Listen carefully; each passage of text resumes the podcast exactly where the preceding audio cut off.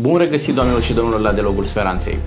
Ne bucurăm să fim împreună și în ocazia aceasta să deschidem Cuvântul lui Dumnezeu, să putem cere Duhului Sfânt să ne călăuzească, să ne lumineze și în ocazia aceasta și să vedem ce vrea să ne spună Dumnezeu.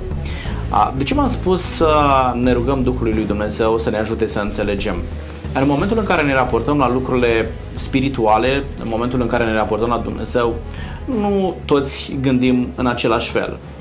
Unii dintre noi spunem că este dreptul nostru, este libertatea noastră de a alege să credem sau să nu credem în Dumnezeu și avem dreptate. Doar că, în ocazia aceasta, am vrea să vedem din Sfânta Scriptură dacă în momentul în care aleg să nu cred, trebuie să plătesc un preț. Sau în momentul în care eu cred, am anumite uh, binecuvântări din partea lui Dumnezeu. Pentru că nu putem să alegem în mod diferit și să avem parte de același lucru. Poate că în ocazia aceasta vom putea înțelege ce se întâmplă cu acela care alege să creadă și ce se întâmplă cu acel care alege să nu creadă. Pentru a răspunde la întrebările acestea, am invitat alături de mine pe domnul Ciobanu Constantin. Bine ați venit! Bine v-am găsit, mulțumesc de invitație! Dumnealui ne va reprezenta astăzi Biserica Adventistă și o să ne spună ce se întâmplă în Biserica Adventistă în, din perspectiva aceasta. Sunt unii oameni care spun, doamne, eu pot să nu cred, nu mă obligă nimeni să cred în Dumnezeu, nu mă obligă nimeni să-L accept pe Dumnezeu. Da? Și unii zic, mi se pare normal și n-aș putea să trăiesc altfel, fără Dumnezeu. Și vă mulțumesc pentru că sunteți alături de noi. Eu mulțumesc. Alături de noi este domnul Cristian Popa. Bine ați revenit! Bine v-am regăsit. Mulțumesc de invitație. Haideți să vedem cum stau lucrurile și din perspectiva Scripturii, dar și din perspectiva Bisericii Pentecostale pe care o reprezentați astăzi în, în latura aceasta a alege să crezi sau să nu crezi. Pentru că, într-adevăr, unul din lucrurile minunate pe care Dumnezeu le-a făcut a fost acela să înzestreze pe om cu liberul arbitru. Dumnezeu spune, iată că îți spune înainte binele și viața, răul și moartea, alege ca să trăiești tu și familia ta, dar nu ți impune niciodată Dumnezeu ce să alegi. Dumnezeu spune doar, uite, eu îți spun să alegi binele și să alegi viața. Este paradoxal că în timp ce oamenii își doresc să trăiască, aleg în același timp răul care duce la, la moarte. Domnul Ciobanu, aș vrea să plecăm în uh, studiul nostru de astăzi pe un text din Sfânta Scriptură pe care îl regăsim în numeri, capitolul 13 și capitolul 14. Este un moment în care copiii lui Dumnezeu trebuiau să cucerească o nouă țară în care să se așeze și anume țara Canaanului. Conducătorul lor a trimis niște iscoade acolo. Vreau să ne spuneți ce au găsit, da, iscoadele acolo, pentru că de aici pleacă motivul pentru care apare uh, necredința în poporul lui uh, Dumnezeu. Ce au descoperit cele 12 iscoade în momentul în care au ajuns în țara Canaanului? Uh, după ce au pornit de la Mare Roșie, le trebuiau câteva săptămâni pentru ca să ajungă la hotarele țării Canaanului și să ia în stăpânire țara în care curge lapte și miere, așa cum Dumnezeu le-a promis.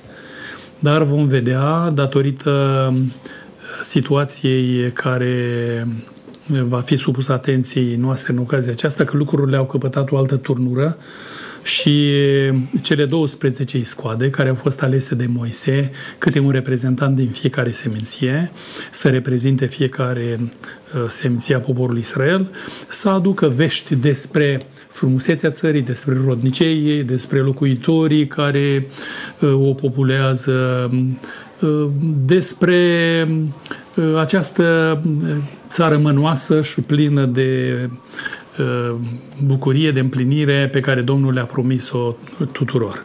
Așa că era de bun augur faptul că tot poporul aștepta, spunem noi cu sufletul la gură, să primească știri, vești despre frumusețea țării care o vor lua în stăpânire. Au plecat cele 12 scoade, știm de 40 de zile, raportează cuvântul Scripturii, au călătorit uh, prin țara Cananului, au fost ocrotiți în mod providențial de Dumnezeu, uh, nu au fost uh, uh, desconspirați ca și scoade, ci Dumnezeu a îngăduit ca ei să aducă rapoarte despre ceea ce au găsit acolo la fața locului și s-au întors după 40 de zile înapoi în mijlocul poporului. Au adus vești în ceea ce privește Uh, rodnicia țării știți dumneavoastră, a rămas și pentru mințile copilașilor ceva plăcut când ei fac cunoștință cu tematica Bibliei și spun au adus doi bărbați puternici, un strugure așa de mare că au trebuit să-l pună pe o prăjină și de-abia să-l care în spate. Ne gândim la imensitatea acelui strugure, la rodnicia țării, e ceva extraordinar. Uh, dar au mai spus și despre ziguratele, despre zidurile cetăților puternice, întărite, extraordinar de masive, invincibil de cucerit. Și despre locuitorii țării, niște uriași din vremurile străvechi, de la Iemime, Anachimi, care erau, zice, înaintea lor eram ca niște lăcuste, zice, oamenii aceia mănâncă pe locuitorii țării. Și observăm aici uh, o dezinformare și uh, exagerarea aceasta cât de periculoasă, că dacă era așa cum spuneau ei, că oamenii uh, mănâncă pe locuitorii țării, nu era așa prosperitate, nu era așa abundență de, de, de, de bucurie, de împlinire.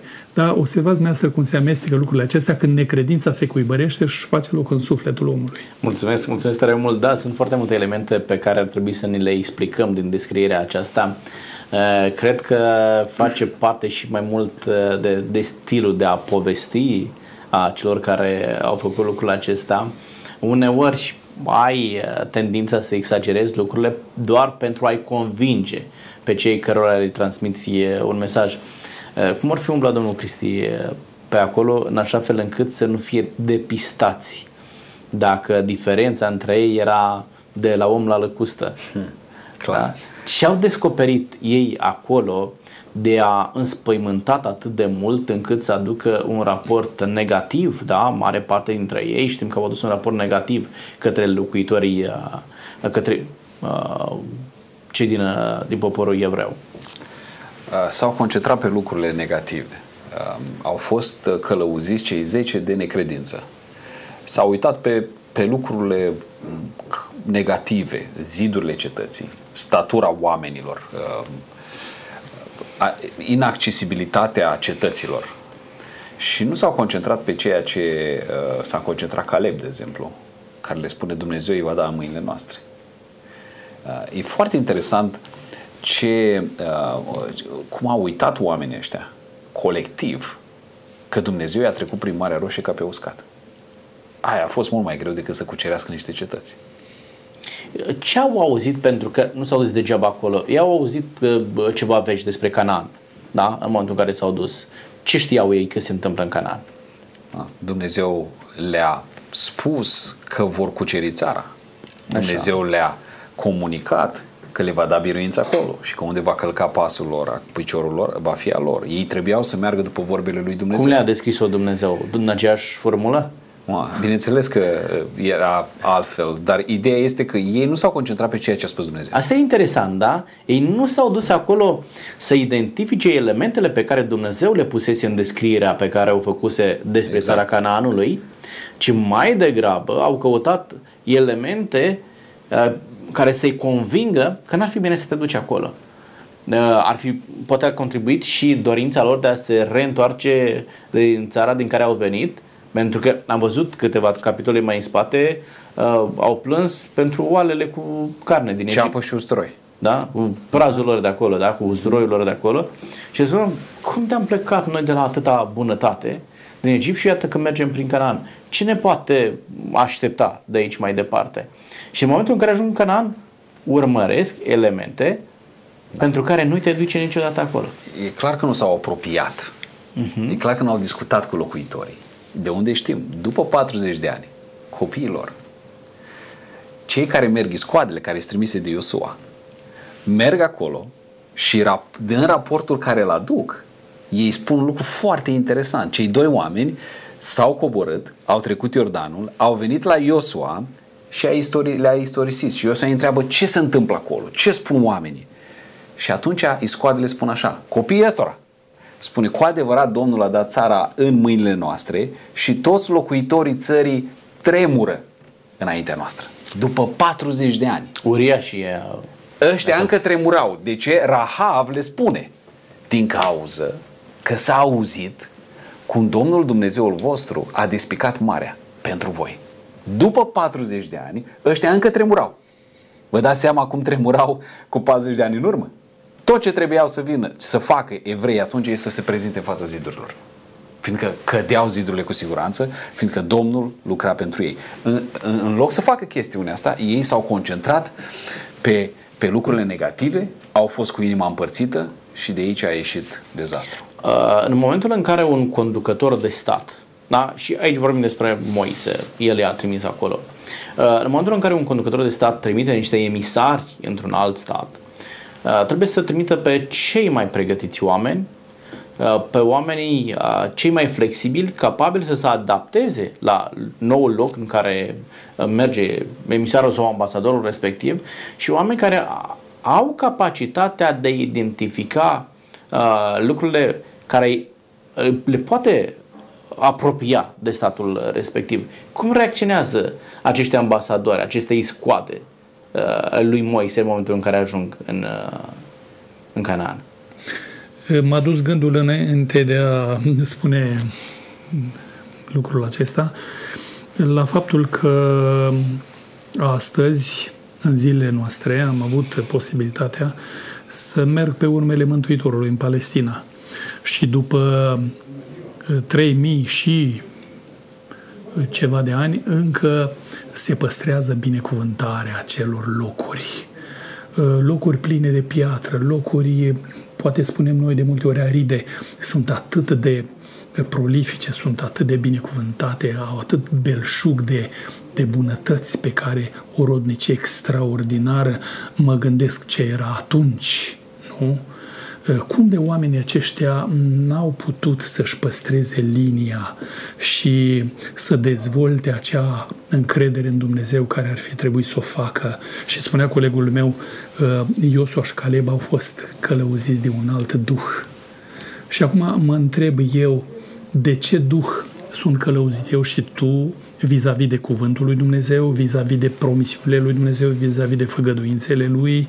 Las ca Duhul Domnului să mă inspire și să mă lege de Dumnezeu cu credibilitate și cu deplină uh, ascultare de El sau tremur și eu în fața uriașilor. Mă, mi-a venit în minte imaginea lui David, un băiețel scund de câțiva anișori față de uriașul Goliat, nu? Ă, și Saul, care era împăratul poporului său, voinic, puternic, înalt, tremura. De ce tremurăm noi de goliați? De ce ne e frică nouă de ziduri? De ce ridicăm noi în calea minții noastre asemenea bariere, fără să ne dăm seama că Dumnezeu a promis, așa cum spunea colegul meu, ă, le-a făgăduit țara și ei trebuia să meargă pe urmele Mântuitorului și cu siguranță că intrau în posesia țării. Am încerc. Domnul Popa, uh, ce ne face pe noi, doi oameni, să ne uităm la același lucru și să-l vedem diferit? Pentru că asta s-a întâmplat în momentul în care cele 12 iscoade au mers în țara Cananului. Da. da? da. S-au uitat spre același lucru, dar au văzut două lucruri diferite. Da. Ce face diferența? Diferența o face credința. Ați ridicat mai devreme o problemă foarte interesantă. Faptul că Moise a ales 12, cred că a fost o greșeală. De unde știm asta? Din cauza că Iosua alege numai 2. A spus, mi-am învățat lecția. Moise n-a făcut bine. 12 au fost prea mulți. De ce a ales 12? Ca să reprezinte fiecare seminție. El era un politician de săvârșit. Dar nu totdeauna merge așa. El trebuie să, să aleagă vadă... oamenii uh, în care vedea că este Duhul lui Dumnezeu, cum era Caleb sau Iosua oameni cu adevărat credincioși, care au adus un cu totul alt raport. Raportul lor a fost bazat pe credința în Dumnezeu, pe faptul că în spatele lor era puterea mare a lui Jehova, Dumnezeul lui Israel. Asta a fost singura diferență între ei. Și vedem că Iosua nu repetă greșeala. Iosua trimite în casa lui Rahav, au intrat doi. Iosua a spus, nu mai trimit 12, trimit acum doi și uh, oamenii pe care i-a trimis Iosua au fost oameni credincioși, care au adus un raport uh, exact că ceea ce au spus cei 10 a fost pe undeva adevărat, dar n-a fost cu totul adevărat. Ei, vedeți, aici este bă, marea problemă pe care aș vrea să o descoperim. Eu cred totuși în abilitățile lui Moise, mm. că în momentul în care a ales câte un om din fiecare seminție, a ales cei mai destoinici oameni care să spună, pentru că ce se întâmplă atunci când îmi aduci un mesaj, vreau să-mi aduci realitatea, să știu cu ce mă confrunt în teren. Mm. Da? Eu cred că cei 12 erau oameni morali, oameni care spuneau adevărul. Dar S-au dus om. acolo, dar iată că prezentarea adevărului nu este suficientă în situația aceasta.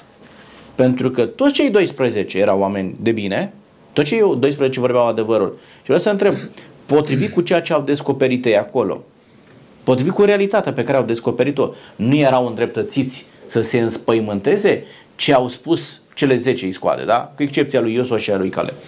Era adevărat sau nu? Nu erau îndreptățiți. De ce? Spunea colegul meu mai înainte că au trecut prin Marea Roșie, au văzut minunile cu ochii lor, au văzut în Egipt plăgile, cum Dumnezeu în ținutul lor i-a ocrotit și așa cum spune Scriptura, niciun chelălăi de câine nu se auzea când au văzut cum bate piatra pe egipteni, lăcustele îi mănâncă de vii, broaștele îi inundă, păduchii, ă, toate nenorocirile care au venit, ei le-au văzut cu ochii lor și ar fi trebuit să se minuneze de Dumnezeul pe care îl slujesc și să încreadă în el pe deplin.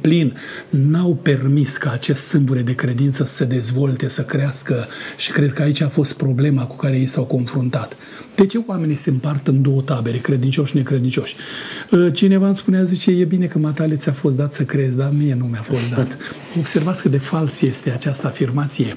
Pentru că arvuna Duhului toți o avem, dar depinde acum dacă punem la schimbător și crește această credință prin relația mea cu Domnul sau o pun sub ștergar în pământ și ea se topește și dispare. Ei, aici văd eu că a fost problema acestor lideri. Ei au văzut cu ochii lor minunile lui Dumnezeu și ar fi trebuit să încreadă în el, dar n-au făcut-o. De ce? De ce nu s-au crezut ei? Și venim puțin peste timp, pe timpul lui Elisei, Elisei și slujitorul său, săracul, zice, stăpâne, ce facem când ne-au invadat și ne mănâncă de vii dușmanii? Și Elisei se roagă și spune, Doamne, deschide ochii să vadă că mai mulți sunt cu noi decât cu ei. Întrebarea mea este, de ce eu am ochii închiși și nu văd nimic și tu ai ochii deschiși și vezi minunile ocrotirii lui Dumnezeu? Cine face diferența? Ori aici este problema. Cum eu mă raportez la Dumnezeu, mă încred în El, merg pe mâna Lui și am încredere că făgăduințele Lui se vor împlini, iar uh, pe partea cealaltă, cel de lângă mine nu întreține o relație cu Domnul, nu are o bucurie a părtășiei, nu are o sensibilitate a dragostei lui Dumnezeu care îl apropie și îl îndrăgostește de el și el se pierde în necredință. Asta face diferența. Dar ce vă, vă propun eu un scenariu. Să spunem că în timpul pandemiei, în prima lună, când a fost mai greu, s-ar fi trimis scoadele astea pe pământ să aducă un raport despre ceea ce se întâmplă. Ăștia 10 ar fi spus așa, bisericile sunt închise, oamenii nu se mai adună, pe străzi este gol, este un dezastru, pandemia a nenorocit lumea. Ăștia la doi ar fi spus așa, e drept că bisericile s-au închis, dar credincioșii încă cred. În casă, în fiecare casă este un altar. Rugăciunea a reînviat în casele credincioșilor. Citirea Scripturii se face în familie. Oamenii credincioși încă își păstrează speranța în Dumnezeu și suntem convinși că Dumnezeu va face un lucru absolut uluitor prin această pandemie în lumea în care trăim. Asta este diferența credinței. Și poate fi o resuscitare a credinței, da, Absolut. și nu o plafonare a ei. Absolut. Da? Domnilor, uh, un lucru este cert. Cei 10 au spus ce au văzut. Da. Au spus adevărul. Da. Da? Da. Domnul Cristi, este suficient să spui adevărul într-o astfel de situație de criză? Nu, nu spun că este rău, da. Da? dar întreb în felul acesta, da? este suficient să spui adevărul? Nu. Trebuie să spui adevărul, dar trebuie să spui cu ochii credinței. Pentru că credința nu este ceea ce vezi. Și credința contravine adevărului? Credința dă o altă dimensiune a adevărului. Ceea ce vezi cu ochii este o dimensiune fizică. Credința te duce dincolo de dimensiunea fizică, în dimensiunea spirituală. Omul trebuie să înțeleagă că nu este un corp cu un suflet, ci este un suflet într-un trup. Aici este diferența. Dincolo de adevărul ce se vede fizic cu ochii aceștia, este o realitate a lui Dumnezeu. Și asta este uh, superioară a ceea ce se vede. Uh, pentru a ajuta pe telespectatori să înțeleagă, vreau să un scenariu în față. Uh, mergi la spital și medicul îți spune ție, care ești aparținătorul pacientului, uite, am descoperit că are cancer. Mm. Da. Sau o boală din aceasta gravă. Uh, ești lider religios și nu minți. Te duci la patul bolnavului și trebuie să-i spui ceva. Cum procedați? Ce îi spuneți? Uh, mă gândesc la Saul, împăratul lui Israel și vrăjitoarea din Endor. A părăsit pe Dumnezeu, n-a mai ținut cont de rânduielile sacre și a ajuns la vrăjitorie. Și acolo vrăji, uh, uh, Samuel, de fapt era diavolul deghizat în Samuel, îi spune adevărul. Și cum îl spune? Mâine, pentru că ai fost neascultător față de Dumnezeu, vei fi aici cu mine. I-a spus un adevăr. Și raportul Scripturii spune cât era de lung Saul, a căzut la pământ. Deci adevărul te trântește la pământ când îl, când îl spui nu cum trebuie. Deci adevărul trebuie spus și apropo de medicul pe care dumneavoastră l-ați adus în discuție, medicul poate spune un adevăr să te trântească la pământ sau un adevăr care să-ți dea viață, să-ți renuiască speranța, încrederea în Dumnezeu. A, e adevărat, ăsta e lucru, da, prin speranță și încredere în Dumnezeu, peste 90% aveți șanse să fie bine. Așa că curaj, dacă, dacă acestea sunt statisticile, dacă, dacă acestea... statisticile spun că da. doar 10% din ei se vindecă, ce faci? Da, atunci trebuie să spui adevărul. Trebuie să spui adevărul. Cum vă abordați băienul Oriașul despre care a, a, ați aflat lucrul acesta? Se întâmplă că în Statele Unite am lucrat uh, tocmai pe asta. Asta făceam. Uh, pentru un ospiciu și toți care pacienții cu care eu lucram, cu ei și cu familiile lor, erau pacienți bolnavi terminali, deci nu mai aveau nicio șansă, nici 10% șansă. Erau terminali în ultimele 3 luni de viață. Și eu trebuia să, să uh, nu numai să le dau vestea, ci să coordonez uh, îngrijirea spirituală și cu familia. Um, trebuie să spui adevărul în dragoste, Uh, și uh, am văzut o chestie absolut extraordinară. Cei credincioși ajungeau să mă încurajeze ei pe mine. Pacienții care erau gata ajungeau să mă încurajeze ei pe Eu mă duceam acolo cu impresia că a, uh, voi spune psalmul 23, uh, voi aduce eu cumva discuția în așa fel încât să-i încurajez. Uh, am văzut copiii lui Dumnezeu care se încred în Dumnezeu, vedeau dincolo de pierderea trupului acesta și plecam eu încurajat de acolo. Este o diferență de abordare, exact ca iscoadele. Exact ca iscoadele. Dacă ai credință că Dumnezeu te călăuzește, te păzește și zilele tale sunt numărate de El și fiecare respirație este valoroasă în ochii Lui, atunci ai curaj și mergi mai departe. Sigur, trebuie să stai cu El să plângi, Absolut. Trebuie să, să înțelegi aspectul uman, nu putem să-l ignorăm, trebuie să stai cu el să plângi. Dar ce am văzut este că oamenii credincioși trec mult mai bine peste uh, veștile astea. Absolut. Uh, atât în uh, cazul acesta despre pacientul uh, diagnosticat cu un cancer, cât și în cazul celor 12 iscoade, faptul că erau uriași acolo este un adevăr natural. Mm-hmm. Faptul că omul este diagnosticat cu cancer este un adevăr natural. Dar pe lângă acest adevăr natural, noi trebuie să știm că operăm și cu un adevăr supranatural. Uh-huh. Da?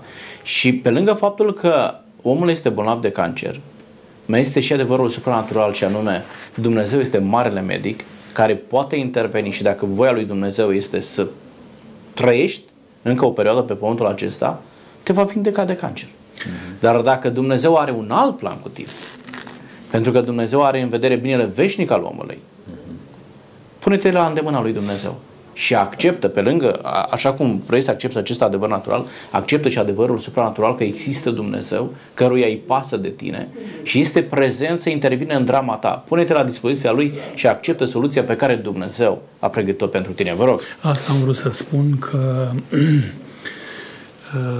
noi avem un adevăr, o nădejde care transcende dincolo de ceea ce se vede și ceea ce trăim aici. Îmi place tare mult un text din Isaia 9, spune, totuși întunericul nu va dăinui veșnic în țara unde acum este necaz. Acum e necaz, e moarte, e suferință, dar lucrurile acestea vor fi depășite și noi credem lucrul acesta și Dumnezeu va reașeza lucrurile în ordinea lor firească și va fi un nou pământ unde va locui apropo de Psalmul 23, Marele Păstor cu poporul său, în bucuria veșnică a Edenului e refăcut, e regenerat. Asta e nădejdea noastră de plină. Mulțumesc. Domnilor, trăim în perioada aceasta a pandemiei și suntem foarte atenți la veștile pe care le primim, în mod special prin intermediul mass media. Mm. Vreau să vă întreb cât de ușor ți este într-o astfel de perioadă de criză, cât de ușor le-a fost celor din poporul Israel într-o perioadă de criză să-și asculte liderii. Hmm. Imaginați-vă că oamenii aceștia au ieșit dintr-o robie peste 400 de ani. Hmm. Erau într-un pustiu. Destinul lor, uh, soarta copiilor lor, erau în mâna acestor lideri. Ei decideau pentru viața lor, pentru că direcția către care mergeai îți asigura că trăiești sau mori. Și imaginați-vă că vin cele 10 iscoade și sună ne mănâncă de vii. Este nenorocire. Am adus noi strugurile acestea, dar ne mănâncă de vii, pur și simplu. Și Iosua și Caleb, doi lideri, vin și sunt Domnul îi va da în mâinile noastre. Este o țară unde curge lapte și miere. Este țara pe care ne-a făgăduit-o Dumnezeu. Nu avem niciun motiv să ne temem. Trebuie să mergem acolo. Cât de greu ți este ție, ca om de rând, sau cât de, de accesibil ți este ca om de rând să-i asculți pe lideri în timp de, de criză. Vă rog, domnul Cristian. Da, ușor nu este.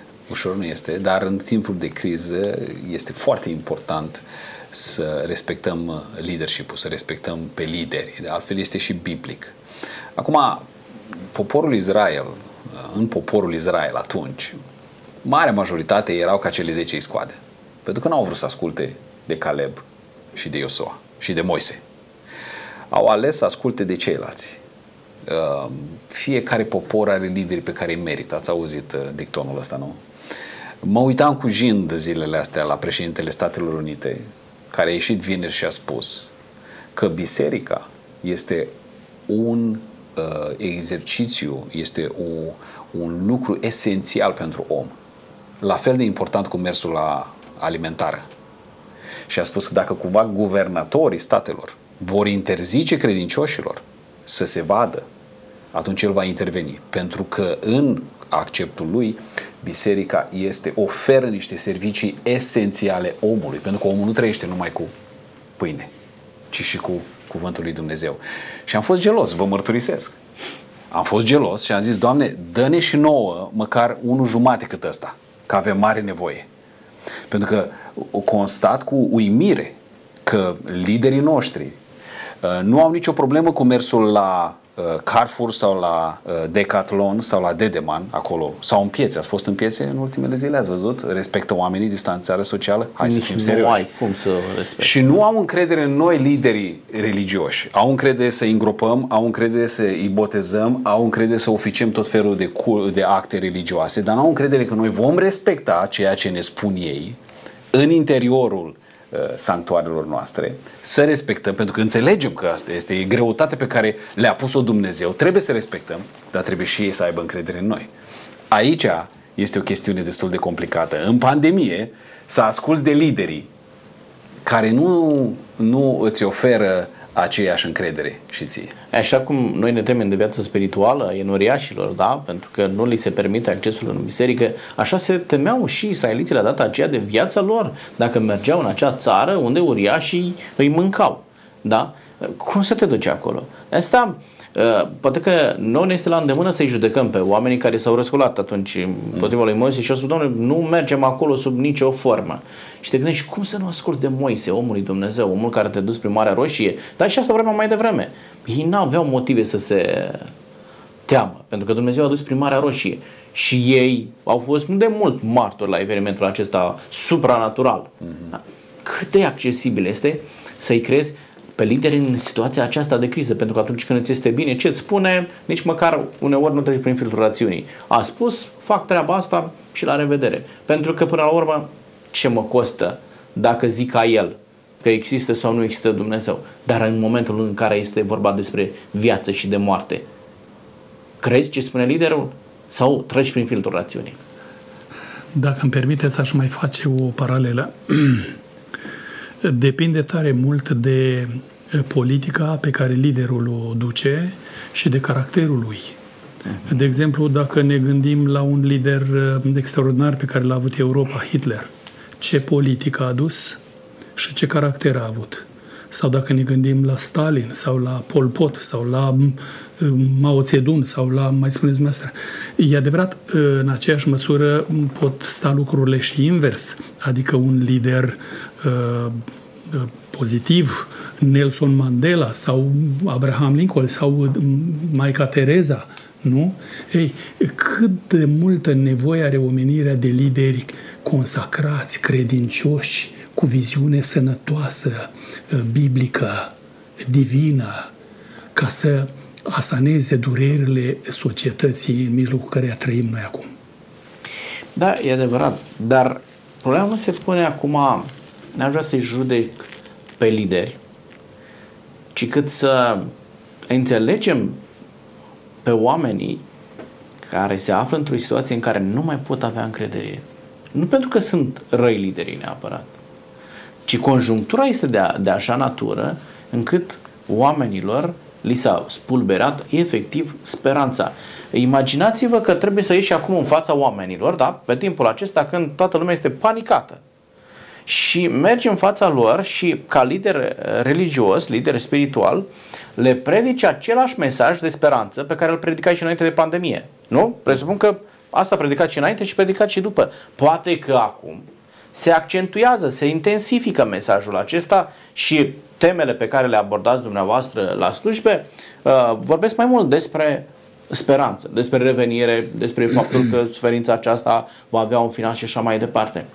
Cât de accesibil le este oamenilor să mai creadă lucrul acesta? Uh, și în contextul acesta vă întreb,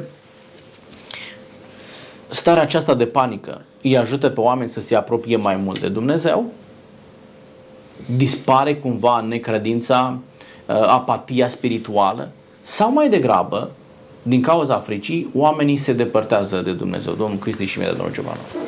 Um, da, trebuie să înțelegem că în perioadele acestea complicate, oamenii sunt uh, puțin mai receptivi la, la lucrurile spirituale. Dar uh, din istorie vedem că uh, pocăința, întoarcerea oamenilor în urma fricii nu a ținut mult. Uh, pot să vă dau exemplu Uh, dărâmării turnurilor din New York. Uh, în Statele Unite eram acolo, bisericile s-au umplut, 2-3 ani au mers excelent și apoi oamenii și-au văzut de treaba lor.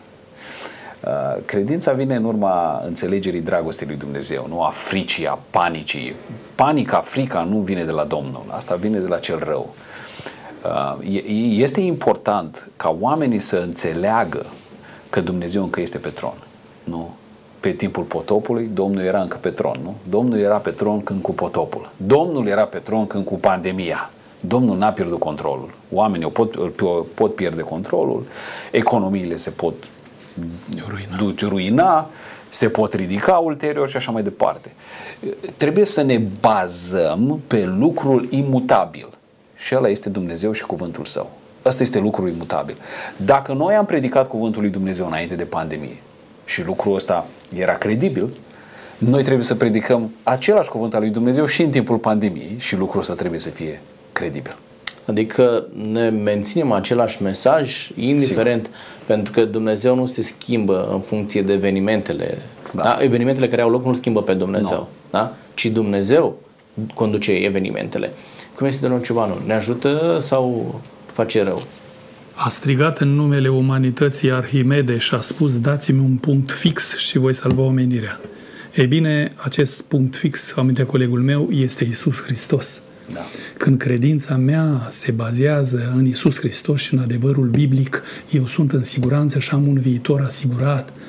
Altfel mă clatin la toate vânturile și valurile și vicisitudinile care vor veni în lumea noastră, fie pandemie, fie criză politică, fie criză economică și de orice altă natură, dar când relația mea cu Dumnezeu este sănătoasă, sigură, de plină, atunci eu sunt puternic ancorat în El, voi rezista și voi fi biruitor prin harul Său. Din ce înțeleg, uh, din ce spuneți dumneavoastră, indiferent de criza aceasta, oamenii care au fost credincioși înainte rămân și pe timp de furtună. Da? da. Și poate că, haideți să vedem într-o altă perspectivă, contribuie criza aceasta la o verificare a onestității, a sincerității credinței oamenilor și e un fel de de ciur, de, ciur da? Absolut. de cernere. Da? Absolut. Este și ce am văzut, uh, am constatat că cei care erau indeciși, mai prin biserică, mai prin lume, uh, au început să-și pună întrebări serioase și au luat decizii importante. Deci asta a fost uh, de mare ajutor pentru, pentru ei. Ceilalți necredincioși vor rămâne în continuare necredincioși. Credincioșii vor, va trebui să-și... Cred că toți ne-am făcut în astea două luni, de la mic la mare, uh, o trecere în revistă, o apropiere mai mare de Dumnezeu. Pentru noi, uh, din punct de vedere spiritual, eu zic că a fost bine. Și pentru cei care erau între. A fost și o modalitate prin care ai, i-a determinat pe cine hotărâți să da, ia absolut, o direcție, am văzut da? Asta, am Pro sau contra da. și oamenii au decis da. lucrul acesta. Dar nu este foarte simplu, nu este la îndemână să asculți de ce îți spune liderul tău religios atunci când tu ești în criză și îți dai seama că viața ta poate să nu ducă într-o direcție bună. Am spus asta pentru a înțelege pe oamenii de atunci din timpul lui Moise, cum au reacționat și pentru a înțelege pe oamenii de acum. Cred că este momentul în care liderii, și asta a făcut și Moise atunci și uh, trebuie să facă întotdeauna liderii, uh, trebuie să-ți ajustezi nu esența mesajului, ci forma mesajului, mm. în așa fel încât oamenii să poată înțelege situația în care se află mm. și să ia deciziile cele mai bune. Da. Da? Asta te învață o situație de criză. Care adică principiile rămân imuabile, imutabile, dar modalitatea de a le transpune în practică suportă... De a le transmite mai degrabă. De a le transmite, da. da. da. Să-i ajutăm pe oameni să înțeleagă uh, că este extrem de important ca ei să înțeleagă și să pună în practică ceea ce spune Dumnezeu. Uh, haideți să mergem mai departe și să vedem din istoria acestui popor care este consecința în care eu îmi păstrez această libertate și libertatea este bună și spun dacă vreau cred, dacă nu vreau nu cred. Este un preț pentru alegerea de a nu crede în Dumnezeu, Domnul Cristi. Sigur, moartea. Când nu crezi în Dumnezeu, e dur ce mori. Spuneți. Din punct de vedere spiritual, mori cu siguranță. Evreii au stat 40 de ani și s-au învârtit în cerc. Și învârtirea aia în cerc n-a fost ușoară. Să trăiești 40 de ani în deșert au stat 40 de ani doar pentru că n-au crezut uh, că pot merge în Canaan? N-au crezut în Dumnezeu și asta a fost pedeapsa, clar. Necredința aduce blestemul, aduce moartea. Necredința este cea care îl duce pe om în, în, în iad. Prin faptul că nu cred. Dumnezeu este un Dumnezeu bun. Dumnezeu vrea să salveze pe toți. Poruncește tuturor să pocăiască. Nu vrea ca niciunul să nu piară. Clar asta. Bun, și în momentul în care eu aleg să nu cred în Dumnezeu, Dumnezeu mai continuă să mă iubească sau nu? Uh, Dumnezeu, uh, cât timp omul respiră, Dumnezeu dă șanse. Cred asta. Și faptul că Dumnezeu dă șanse e o confirmare a faptului că Dumnezeu îl iubește pe om Sigur. mai departe, da? Dumnezeu adică... iubește omul, absolut. Și Dumnezeu vrea ca oricine să vină la credința în Isus Hristos. E singura scăpare. Din păcate, oamenii care aleg să nu creadă, exact cum au făcut cei 10, uh, se condamnă singuri se condamnă singuri. Eu nu cred că Dumnezeu condamnă pe cineva. Omul, prin necredința lui, se condamnă, se duce singur uh, acolo, în locul acela, fără Dumnezeu. Bun, acum, haideți să înțelegem, pentru că apare o altă problemă. Uh, faptul că Dumnezeu mă pedepsește, fiindcă eu aleg să nu cred în El, nu cumva Dumnezeu mă forțează să cred în El, domnul Cebanu? Uh, eu nu cred că uh, trebuie să-L privim pe Dumnezeu. Vedeți, tot uh, spectrul acesta al raportării mele la Dumnezeu se gravitează în jurul acestui adevăr fundamental și anume modul cum îl percep eu pe Dumnezeu. Dacă n-am o percepție corectă despre Dumnezeu, eu pot eșua. Dar dacă cugetarea mea, dacă reflexia mea se adapă dintr-un izvor sănătos al credinței, al adevărului cuvântului Scripturii și mă ancorez în acest adevăr cu toată ființa mea, și mai contează și mediul în mijlocul căruia eu gravitez. Știți, e un proverb în lumea noastră care spune dacă ă, stai în pădure cu lupii, începi să faci ca lupii. Ă, contează tare mult mediul în care eu mă dezvolt și mă, mă hrănesc. Asta contează enorm. De aceea Dumnezeu ne cheamă la picioarele Lui să înțelegem că El este bunătate, El este dragoste.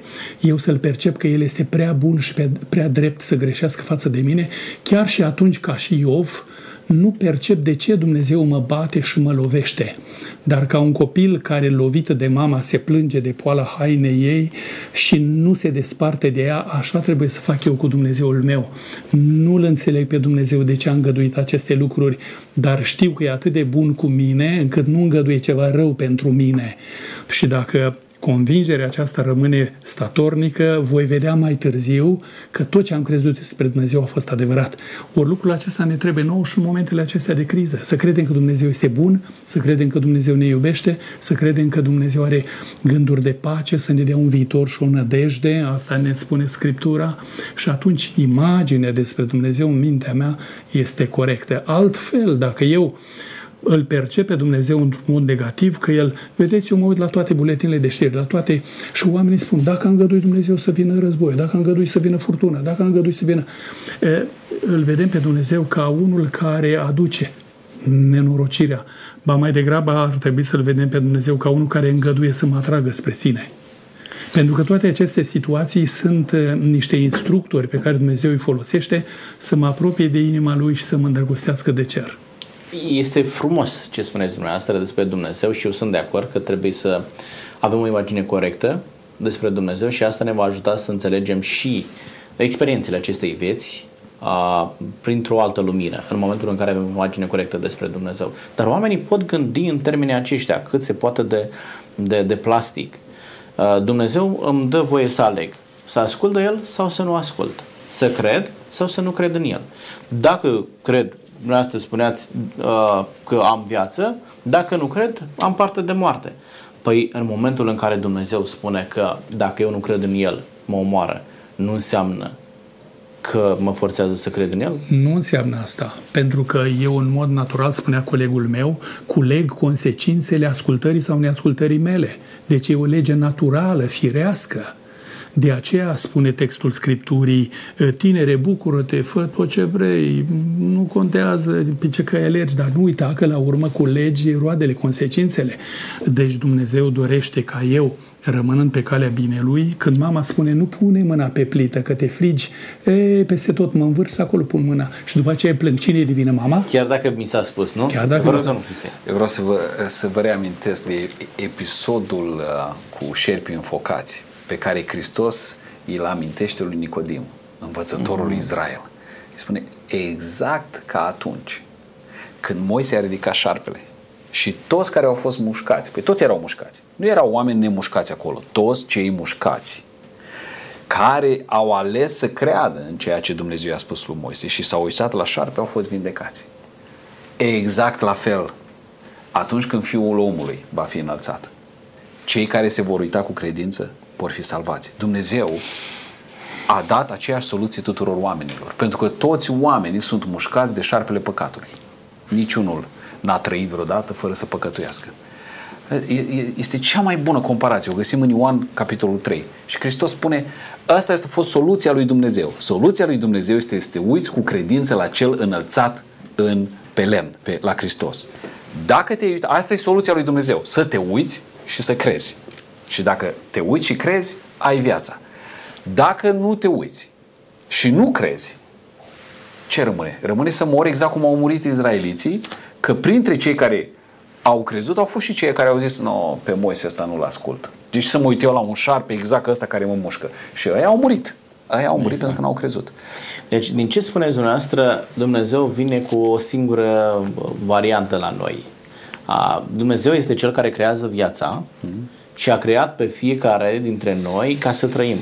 Deci, da. în intenția lui Dumnezeu n-a fost ca omul să moară. Mm-hmm. Și omul spune, Dumnezeu spune, uite, ca să poți să, să trăiești, trebuie să trăiești în felul acesta. Mm-hmm. Și vei avea parte de viață nu doar pe pământul acesta, ci vei avea parte de viață și în împărăția lui Dumnezeu. E alegerea ta dacă vrei să trăiești sau nu. Clar. Dar în momentul în care nu vrei să asculți, nu vrei să trăiești, moartea e o consecință a alegerii tale și nu o pedeapsă a mea. Nu Clar. lua în felul acesta ca uh-huh. pe o mhm. pedeapsă. Da? Putem vedea din perspectiva aceasta Sfânta Scriptură ca pe un manual de instrucțiuni? Da? Fiecare o, aparat are un manual. Dacă îl folosești în felul acesta, rezistă. Dacă nu, nu ai cum să reziști. Adică dacă accepti cuvântul lui Dumnezeu, trăiești. Dacă nu-l accepti, nu poți să trăiești. Da? În felul acesta. Uh, aș vrea să îi ajutăm pe oameni să înțeleagă lucrul acesta și aș vrea pe partea de final a acestei emisiuni să le sfătuiți pe oameni ce ar putea face într-o astfel de situație de criză, dincolo de evidențele din jurul lor, dincolo de veștile uh, rele care vin din toate direcțiile și mă vin chiar sub formă de amenințare, da? Dincolo de ceea ce vezi în jurul tău că se întâmplă, totuși să poți avea încredere în Dumnezeu. Ce ați putea să transmiteți, domnul Cristi, enuriașilor celor care ne urmăresc ca într-o astfel de situație critică, când nu mai ai puterea să-L vezi pe Dumnezeu, totuși să-ți pui încredere în Dumnezeu? Eu zic să luăm cel mai bine exemplul lui Asaf, Psalmul 77. Asaf, un om spiritual, un om care a compus uh, psalmi, uh, spunea el, mă gândesc noaptea la cântările pe care le compun și îmi cade Duhul pe gânduri și zic, va lepăda Dumnezeu pentru totdeauna? Asta era o întrebare a unui om care uh, a ajuns în criză. Nu va mai fi el binevoitor, s-a isprăvit bunătatea lui Dumnezeu pe vecie, s-a dus făgăduința lui, nu o să mai aibă Dumnezeu milă și a tras el înapoi îndurarea. Uh, și zice el o chestie foarte interesantă. Zice, ceea ce mă face să sufăr este că dreapta celui prea înalt nu mai este aceeași. Asta este o chestiune spusă de un om credincios care și-a pierdut aproape speranța. Un, un, un, un om care a ajuns în criză. Și e foarte interesant că următorul verset, uh, Asa parcă se trezește și spune, eu tot voi lăuda lucrările Domnului și îmi voi aduce aminte de lucrările lui de odinioară. Asaf, care este soluția? Soluția este ca să te uiți în trecut. Ce a făcut Dumnezeu cu poporul Israel? L-a trecut prin Marea Roșie ca pe uscat. Iscoadele alea 10 nu și-au adus aminte. Caleb și Osua și-a adus aminte. adus aminte. Asaf spune, uitându-mă la starea lui Israel acum, îmi dau seama că Dumnezeu nu mai are aceeași putere, nu mai văd puterea lui. Oh, stai, stai. Ceea ce a făcut el cu putere în trecut, cu siguranță va face în prezent sau chiar în viitor. Și spune, mă voi, mă voi gândi la toate lucrările tale și voi lua aminte la toate isprăvile tale. Credinciosul în 2020, anul pandemiei, nu trebuie să-și piardă speranța, pentru că trebuie să înțeleagă că Dumnezeu s-a recomandat ca eu sunt și El este întotdeauna prezent. Întotdeauna prezent. El este și astăzi și în viitor și ceea ce a făcut în trecut cu putere va face în continuare. Mulțumesc tare mult!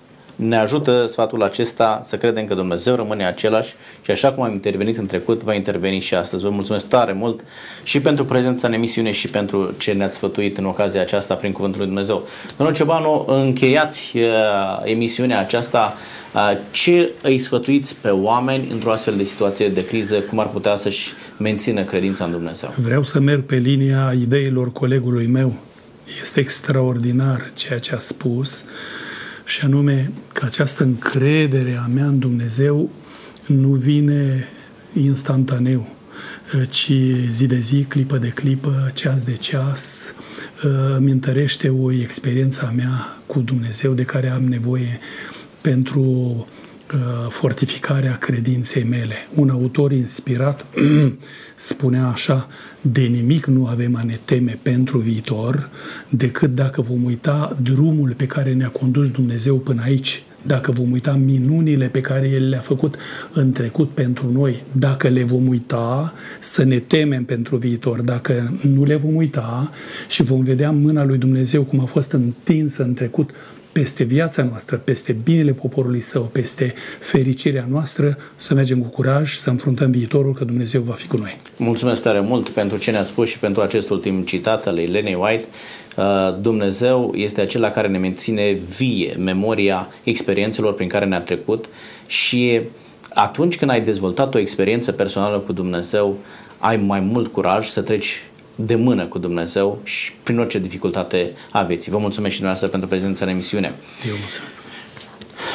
Dragi telespectatori, vă mulțumesc pentru că ați fost alături de noi astăzi, dar mai mult vă mulțumesc pentru deciziile pe care le veți lua de aici mai departe. Vreau să vă aduceți aminte de lucrurile frumoase pe care Dumnezeu le-a făcut în viața dumneavoastră, chiar dacă este greu.